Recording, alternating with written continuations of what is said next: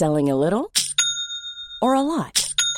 Shopify helps you do your thing however you cha-ching. Shopify is the global commerce platform that helps you sell at every stage of your business. From the launch your online shop stage to the first real-life store stage. All the way to the did we just hit a million orders stage. Shopify is there to help you grow. Shopify helps you turn browsers into buyers with the internet's best converting checkout. 36% better on average compared to other leading commerce platforms. Because businesses that grow, grow with Shopify. Get a $1 per month trial period at shopify.com/work. Shopify.com/work. Quality sleep is essential. That's why the Sleep Number Smart Bed is designed for your ever-evolving sleep needs. Need a bed that's firmer or softer on either side? Helps you sleep at a comfortable temperature? Sleep Number Smart Beds let you individualize your comfort, so you sleep better together. J.D. Power ranks Sleep Number number one in customer satisfaction with mattresses purchased in-store. And now, save 50% on the Sleep Number Limited Edition Smart Bed for a limited time. For J.D. Power 2023 award information, visit jdpower.com/awards. Only at a Sleep Number store or sleepnumber.com. Hey, I'm Ryan Reynolds. At Mint Mobile, we like to do the opposite of what Big Wireless does. They charge you a lot, we charge you a little. So naturally, when they announced they'd be raising their prices due to inflation, we decided to deflate our prices due to not hating you. That's right. We're cutting the price of Mint Unlimited from $30 a month to just $15 a month. Give it a try at mintmobile.com/switch. $45 up front for 3 months plus taxes and fees. Promo rate for new customers for limited time. Unlimited more than 40 gigabytes per month slows. Full terms at mintmobile.com. Even when we're on a budget, we still deserve nice things. Quince is a place to scoop up stunning high-end goods for 50 to 80% less than similar brands. They have buttery soft cashmere sweaters starting at $50, luxurious Italian leather bags, and so much more. Plus, Quince only works with factories that use safe, ethical, and responsible manufacturing. Get the high-end goods you'll love without the high price tag with Quince. Go to quince.com/style for free shipping and 365-day returns.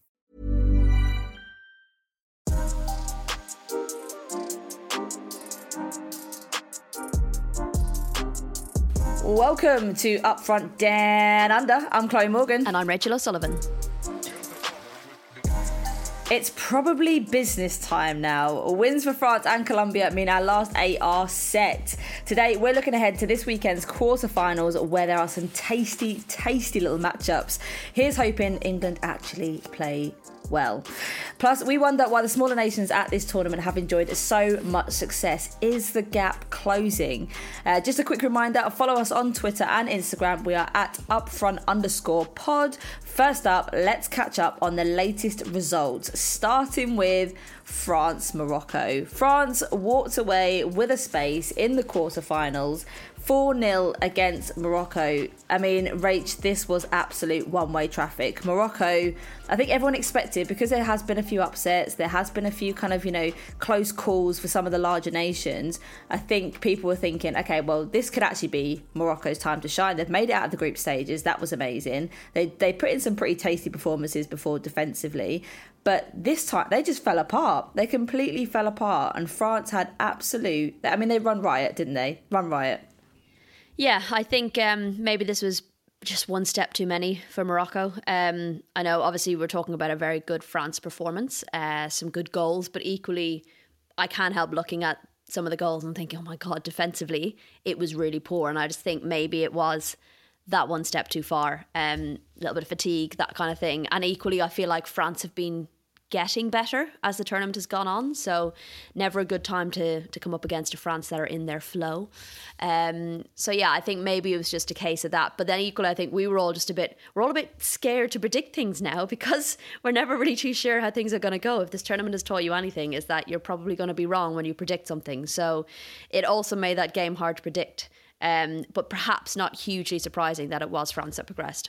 Yeah, to be fair, I mean, I've got to agree, Rach. I mean, you could see how it was going to go from literally the 15 minutes in. I mean, Diani, the completely unmarked header, and it wasn't even a powerful header. It was just a case of, like, she sort of walked into the box and sort of happened to be in the right place at the right time and just sort of, like, angled her head right towards the goal, and it fell in. And, like, Morocco players, I mean, they didn't seem to, I think from that moment, from that first goal, they seemed to just completely fall apart. But I think this seems to be Diani's kind of, everyone knows that she's amazing, absolutely unreal player, but I feel like it's with Lauren James, like there are just moments that kind of put players on the map on an international scale that other teams are starting to think, okay, well, this is something that we really need to just keep an eye out. I mean, Morocco looked bloody shattered. Obviously an amazing time getting out of the group stages, but I do feel like this was the point in which they had to drop off. They've reached a limit, essentially, of where they're at sort of professionally in terms of the investment in the game, obviously being their sort of first-time tournament, you know, full professional leagues back in their country, invested in facilities, but I feel like this is one that we sort of need to earmark as a future, you know, Women's World Cup proper competitor and to make it through to, like, the quarterfinals next time round. I mean, do you kind of see that happening, or do you think we're still quite far away from that position? I would say, well, look, I think we're learning, and we're going to touch on this a little bit later in the pod, but like the changes that can happen in such a short space of time, the changes we're seeing that have happened in women's football in the last 4 years, for example, they're a country you don't want to sleep on because they are investing. I think we saw it on the men's side as well at the Men's World Cup. I think it was Jill Ellis who said that she'd visited their National Football Centre or whatever and said the facilities were unreal. So, you know, they're showing what they can do with investment. A lot of these teams are. And bloody hell, a lot of teams are showing what they can do without the right investment. So, you know, it's definitely exciting for the future. And I wouldn't be surprised if we see them in another World Cup. Yeah, I think that's a really fair assessment. I think they've done they've done better than expected. And I was sort of looking at, you know, some of their stats and things like that, and especially around sort of, you know, some of the goalkeeping that's been taking place, and they were sort of saying, well, you know, 28% of the saves were made. So I feel like defensively, Morocco still have a way to go, and they weren't really presenting too much up front either.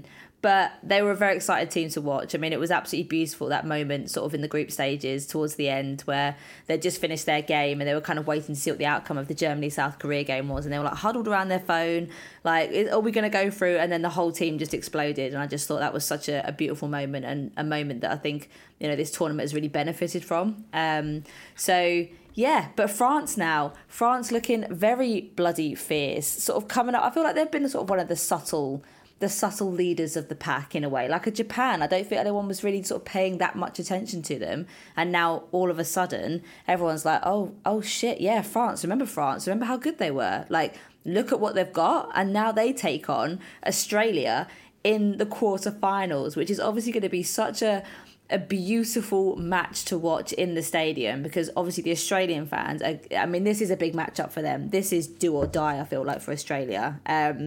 But what do you think their chances are? Do you reckon Australia have it to get through to the semi-finals in the year of their hosting duties? It's going to be tough. And I was in the queue for, what was I queuing for? Probably a coffee or a flight. You know, one of the two things I queue for here. Those are the only things that happen. And the only thing I seem to do. Mm. Yeah. And there was two guys behind me talking, and he was basically saying, you know, getting to the quarterfinals is the minimum for the Matildas. But if they make the semi-finals, they'll have overachieved. And I was like, what? Mm-hmm. How can, like, mm-hmm. quarterfinals, absolute bare minimum. Semi-finals, bloody hell, you've overachieved. Like, you've gone too far, lads. Really not much. Rein it in. I was like, what's the acceptable middle there? Like, it's either one or the other. So according to this guy, they're either going to massively underachieve or massively overachieve, and there's no in between. But I think, yeah, as you were saying, France have subtly been getting better. And to be honest, I don't think anyone has really come out and stamp their mark on the tournament. I think Japan has come closest to doing that. Yeah, but even against Norway, there were areas that they looked vulnerable. And I think it's basically showing that nobody's infallible. Like, every team is potentially beatable. And it just gives every team confidence then, I suppose. And it's probably the teams that are more expected to win these games that are going to have more of the pressure. But equally, Australia are going to have a lot of pressure on them. I think they had a lot of pressure on them in the Canada game, and they dealt with that really well. And that's probably massively buoyed them now going further in this competition.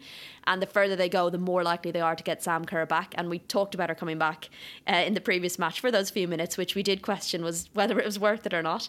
And if they can get her back for this game, it could be so exciting. It is going to be so exciting, whatever happens.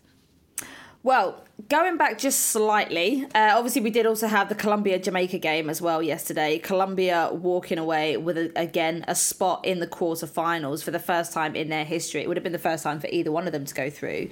Everyone was super excited, and everyone back home felt like they were watching this game, no matter what time it was, because obviously this was going to be the team that played England in the quarterfinals. And I can't say that either one of them gone through, I would have felt overly confident about it, given the performances in the group stages. But I mean, it was such an evenly matched battle. I mean, possession-wise, they pretty much had 50% each apiece. I mean, the chances in the first kind of 20 minutes, again, they were very evenly matched. Not a lot. There seemed to be a lot of transitional play, but then it sort of fell apart in the final thirds for both of them. Again, I thought Linda Caicedo was absolutely outstanding. Probably should have converted more chances, but I don't think she always got the kind of deliveries that she kind of needed. But I mean, Rach, how did you think the match went? Would you sort of, based on what you've seen with the Colombia-Jamaica game, do you think there was enough in there to be really concerned about Colombia, or do we think again these are one of the teams that have kind of maybe run their course in the competition?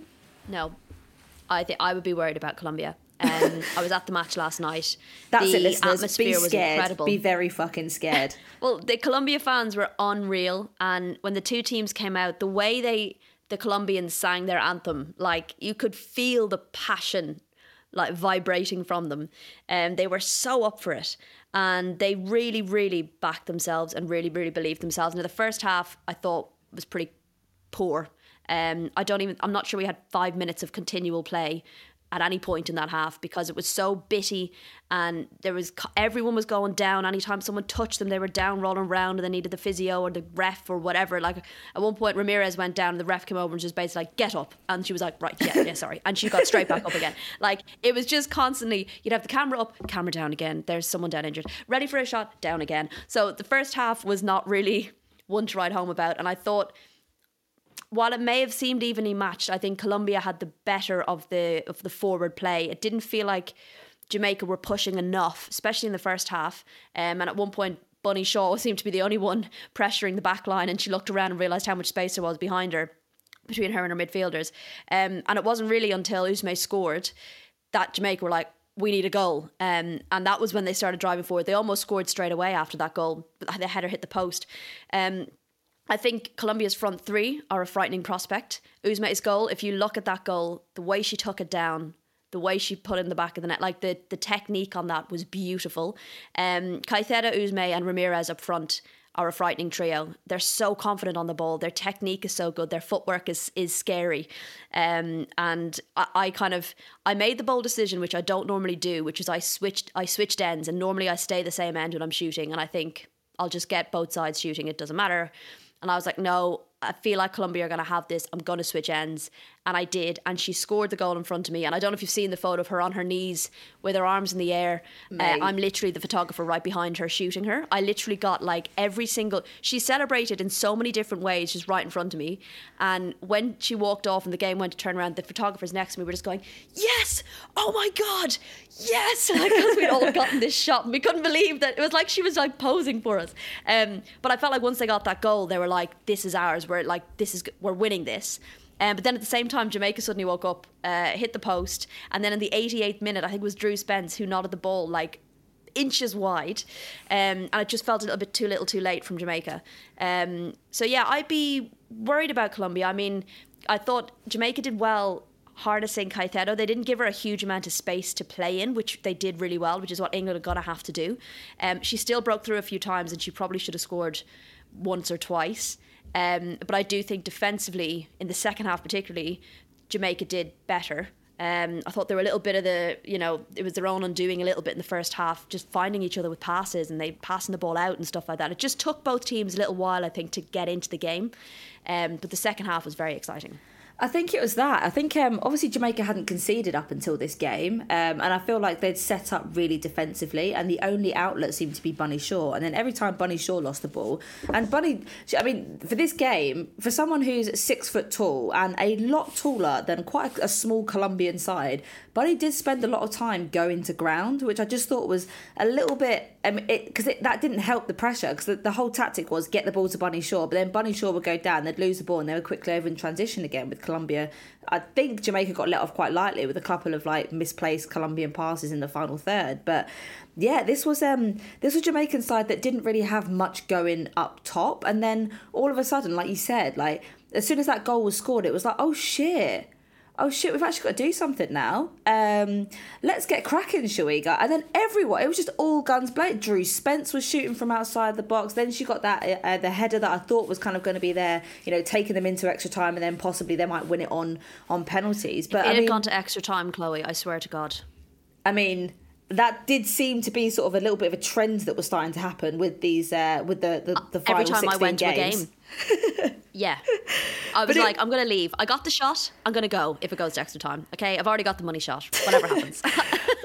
But I've got to say, I think ultimately the better team did win. And I think Colombia, I mean, their track record sort of like in terms of like discipline, they absolutely nailed it. I mean, they are the third worst for fouls conceded. They're only below USA, obviously now knocked out, and France. So yeah, they broke up the play. They sort of capitalised on the sort of very rare chances that they had, and at least they were providing things going forwards and not just sitting back and just sort of waiting for the tanks to arrive, which was what Jamaica did. But no, I feel sorry for Jamaica. Obviously an upsetting one, but have done absolutely amazing things this year and again put themselves on the map. So, and it was also one of the better matches to watch in terms of the fan base, because the Jamaican fans and the Colombian fans were bringing absolute vibes to that game.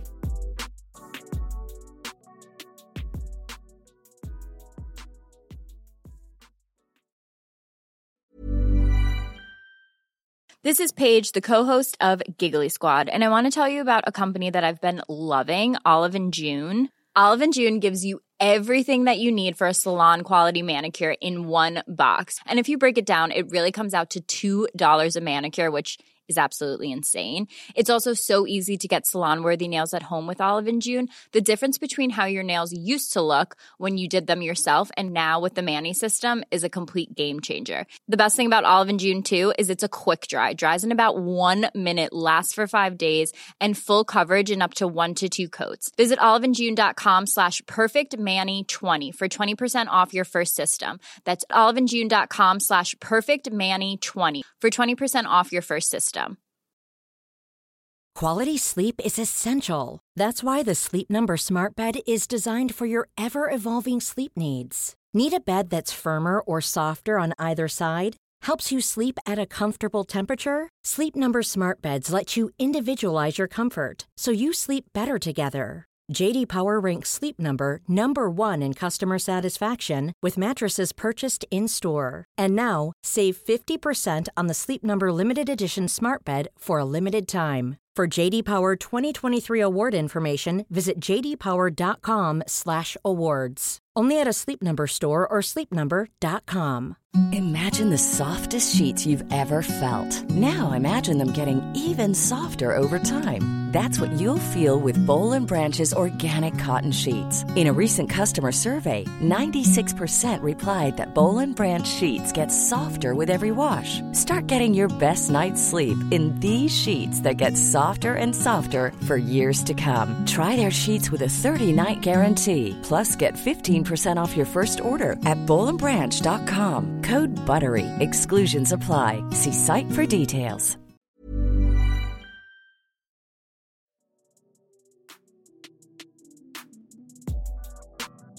That now means England take on Colombia on Saturday at 11:30 UK time. It's like the gods. It's like the arse end of the evening over here. I think it's 8:30 for us. And if it goes into extra time and then penalties, neither one of us will probably be seeing it into Sunday, to be honest, at our end. Obviously, there are some big concerns around the England squad, given what we saw against Nigeria and how close we came to making a final 16 exit. Rach, what do we think needs to improve first off? Because I am a little bit I'm a little bit worried, to be honest, that this game could be the end of us. Well, I think Jamaica showed, especially in the second half, that you can create chances against the Colombian backline. So England are going to need to be clinical with those chances. They haven't been as clinical as we would have liked in 3 of the 4 games that they've played. So that's going to be really hugely important. The only thing is that the game that they were so good in, a lot of that came through the middle from Lauren James, who obviously won't be playing this game. So that's going to be one of the key factors. I know we talk a lot about defence, but actually England haven't conceded from open play in this tournament. So Mary Earps is actually the only keeper to keep 100% save ratio if you take out penalties. Mm-hmm. So that would be the first thing, is that, you know, being clinical when the chances are created is hugely important. I think I'd be interested to see whether they're going to go with a back four or a back three. I think a back three would be better if you're going to be dealing with the likes of Usme, Ramirez, Caicedo. And I think we can't get only distracted by Caicedo there. She's not the only player who can score goals. Do you think we'll keep Greenwood, Bright and Carter at the back and then do Rachel, Daly and Bronze sort of as the kind of like higher wing backs, do you reckon? Do you think that will sort of be a feature? Yeah. I think that would be a better idea if you want to be... Because obviously they need to get forward and score goals, but they need to be able to contain those front three and not only focus on Linda Caicedo. Like, as I was saying there, like Santos nearly scored a diving header at one point. I think it was her at the end of the match, only for a really good Becky Spencer save. So, you know, there's a lot of tools in the Colombian arsenal. So that's the thing. I think maybe a back three will be better for that. And I'm just intrigued to see how England set up through the middle, because that didn't work very well against Nigeria. And a lot of that was down to Nigeria's tactics as well. So, yeah, it's going to be how Serena takes all of those pieces, like we said, and makes a new puzzle this time round. But it is going to be a tough test. I think it's going to be really interesting to see what she does with the top three. The front three. I think, obviously with James out, I didn't think Russo had a particularly good game. I thought Chloe added a lot of spark up front. I thought England, when she came on, produced a lot of spark. I thought Hemp had a relatively good game. But again, Hemp and Russo were both subbed off for the Nigeria game. So I don't know what she's going to do up front. I think defensively, I think we feel pretty solid with the kind of like the three at the back and then the sort of wings, and then obviously Stanway in there. I don't know whether she's going to keep Walsh in there. Walsh to me didn't feel like she was fully fit, and also I know I keep saying this, but I just think she shouldn't have not used Zelem again, because Zelem was very confident in that. The China game, and I think she should have been given another opportunity. And also, you don't want to bring Walsh back it's because if she's not fully there. I get that, but I don't think that particularly worked. No, as in it worked with Zelem, but then they didn't use a double pivot really when Walsh was there. Walsh was playing more of a defensive, and it was like trying to play the new system, but like with the old midfield or something. It just didn't work. Whereas Zelem and Stanway worked so well together, I would have stuck with that, and I'd quite like to see that again. I think that's going to happen. So I think we're going to see the three at the back, Carter, Bright, Greenwood, Bronze and Daly on the wings, Stanway and Zelem. And then up top, what are we saying? I think this could be an opportunity for England to get a start. What are we saying? I don't know, because if you're going to play a double pivot, you need someone replacing Lauren James. Now, that could be Alatoon, but she's not in favour, but like she was due to come on in the Nigeria game and then James got sent off and she sat back down again. So it's whether you bring in, I don't know, do you put Jordan Nobbs in the 10? Like, do you try something different? Like those two outlets of Russo and Hemp, I thought worked quite well in the first game because they were being more direct. Whereas with the Nigeria game, they were going too wide. James wasn't getting ball, so Russo wasn't getting ball. Hemp was drifting out in the wings. So I kind of wonder whether Jordan Nobbs, I don't know whether she will because she's not necessarily getting any game time, but she could be quite an interesting alternative, and then having the two up front could be a bit more effective in that format. God, can you imagine if Nobbs does play, like the level of rotation that has happened in this squad so far? Would be like, who hasn't got minutes yet? So it'd be Neve Charles, Lotta Wubin-Moy, obviously the goalkeepers, and Neve Charles came on against China. Oh yeah, she did. Okay, so it'd just be Lotta Wubin-Moy, the two goalkeepers, and then that's it. Esme Morgan hasn't come on, and Katie Robinson, she hasn't come on either, has she? Yeah, that's it. So what's still, like when you compare to the Euros, that's huge rotation. That's massive. Absolutely massive. Look, Serena doing very different things. I mean, she's had to, really. Let's put that out there, Chloe. Let's put it out there in the atmosphere. Maybe we'll see Esme Morgan at the back. We'll see Katie Robinson coming on for Hemp. We'll see Jordan Nobbs slotted into the air, into the Lauren James role. And we'll see completely everyone's been used. I mean, fuck it. Just throw Roebuck up top. I don't think that's going to happen. Yeah, that's too far for her. Come on, why not at this stage? It does feel like a very why not kind of tournament for the Lionesses.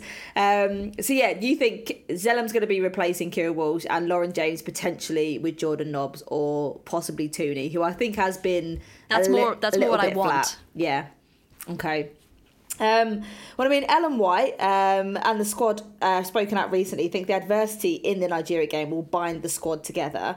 Ellen said the way they got there, being down to 10 players for the whole of extra time and not being at their best for most of the match, will only help galvanise them for whatever tests they face next week. I think... in a way, I do feel like there are some similarities with the way that Nigeria play and the way that Colombia play in terms of like the pace they have up front, how direct they are, and also being very kind of like underdog mentality. And I'm a little bit concerned about using the term underdog because Nigeria were not a fucking underdog in that last game. They were very much a titan, and we looked not impressive. But I do think there's some levels there that, I mean, we keep heralding on that, you know, the China game was so amazing. We sort of came into form, but China were quite crap. So I do feel like there are takeaway points. All right, go on. No, I agree. I think we got a bit blindsided or a bit kind of starstruck by the China performance and thought, it's all clicked, we're going to be fine. And actually that wasn't really the case. But in terms of the adversity thing, like that was the first game without Kira Walsh. And actually they stepped up and they did well in her absence. And I wonder if there'll be a similar kind of feeling in the camp without LJ in the squad. I don't know, maybe we're overthinking it, but like, I mean, have you experienced that when in your career when adversity has maybe like brought the squad together? We're seeing it with bloody hell, your Jamaica, Nigeria, you know, that they're coming together on the pitch incredibly well and fighting for each other. And I just wonder, have you experienced that kind of thing in your career? Well, Rach, being a part of women's football for so many decades now, you do constantly face there's a continuous level of adversity in the background to everything you do whilst you play.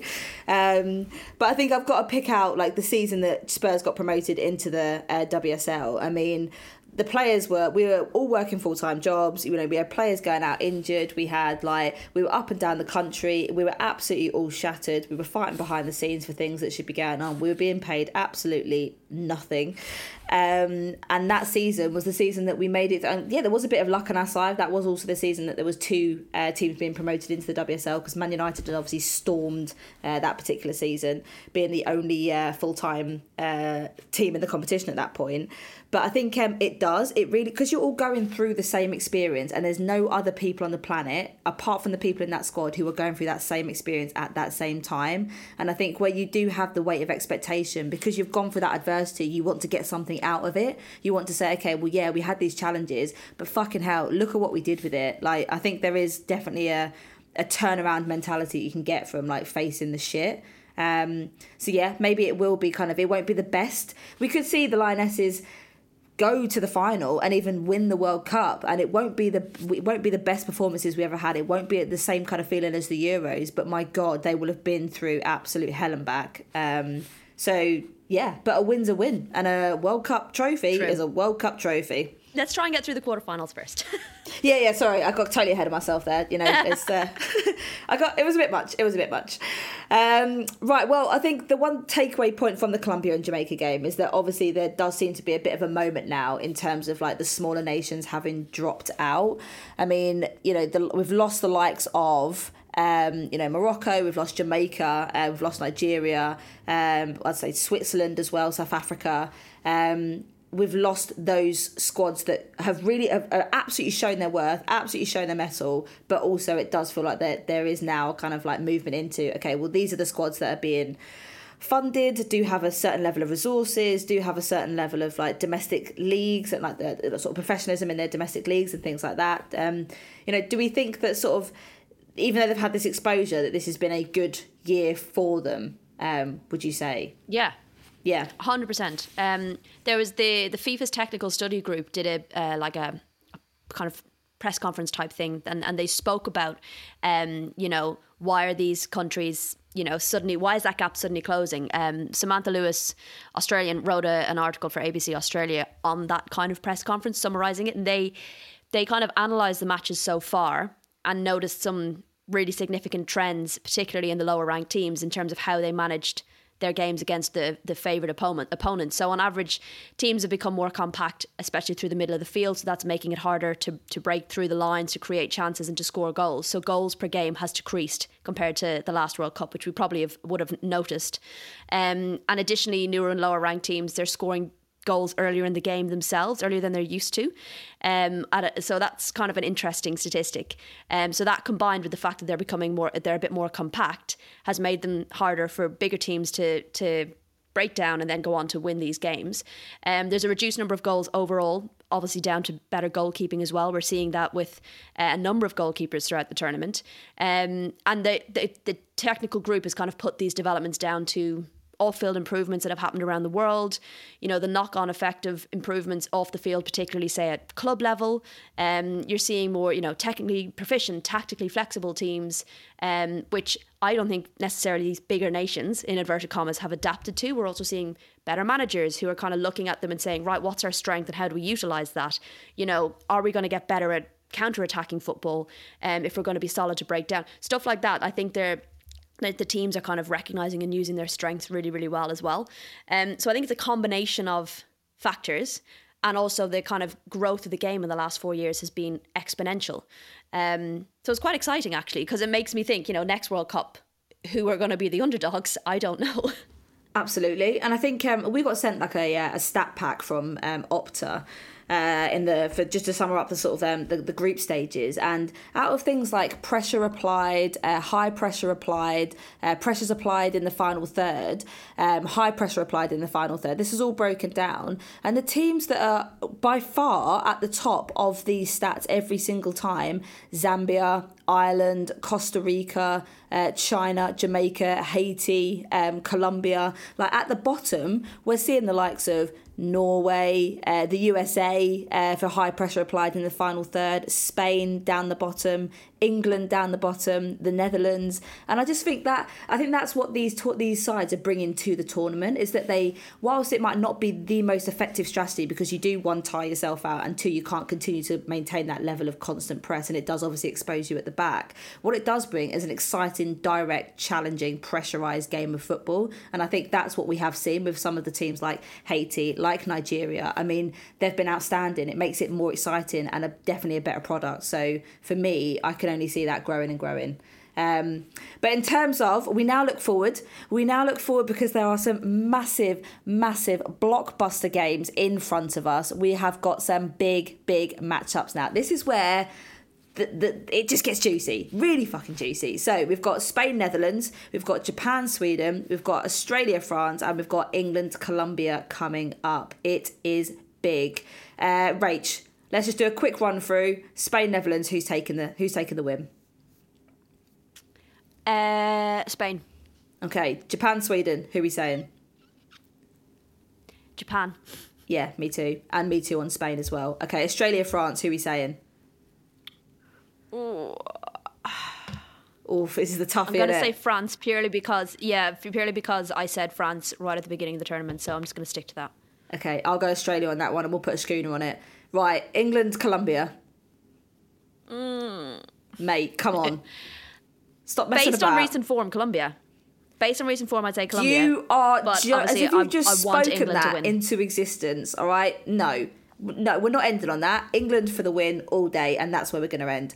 Thank you so much for listening to today's episode of Upfront. We'll be back on Saturday after all the quarter-final matches, including England's big win against Colombia. Have I jinxed it? Remember to subscribe in your podcast app and get in touch with your questions. In the meantime, on Twitter and Instagram, I am at Morgie_89, Rach is at Girls on the Ball, and we are at Upfront_pod. You can also find us on YouTube at Upfront Pod.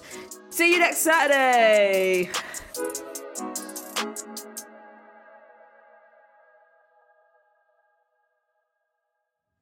Upfront is a Stack production and part of the Acast Creator Network.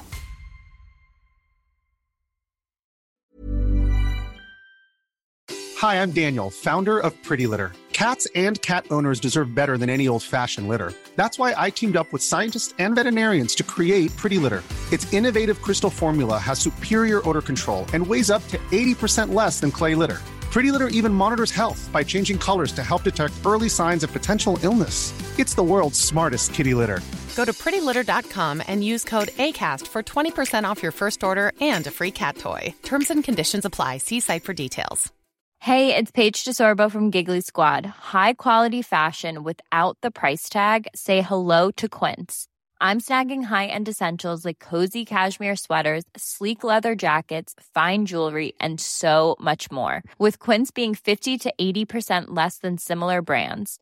And they partner with factories that prioritize safe, ethical, and responsible manufacturing. I love that. Luxury quality within reach. Go to quince.com/style to get free shipping and 365-day returns on your next order. Quince.com/style.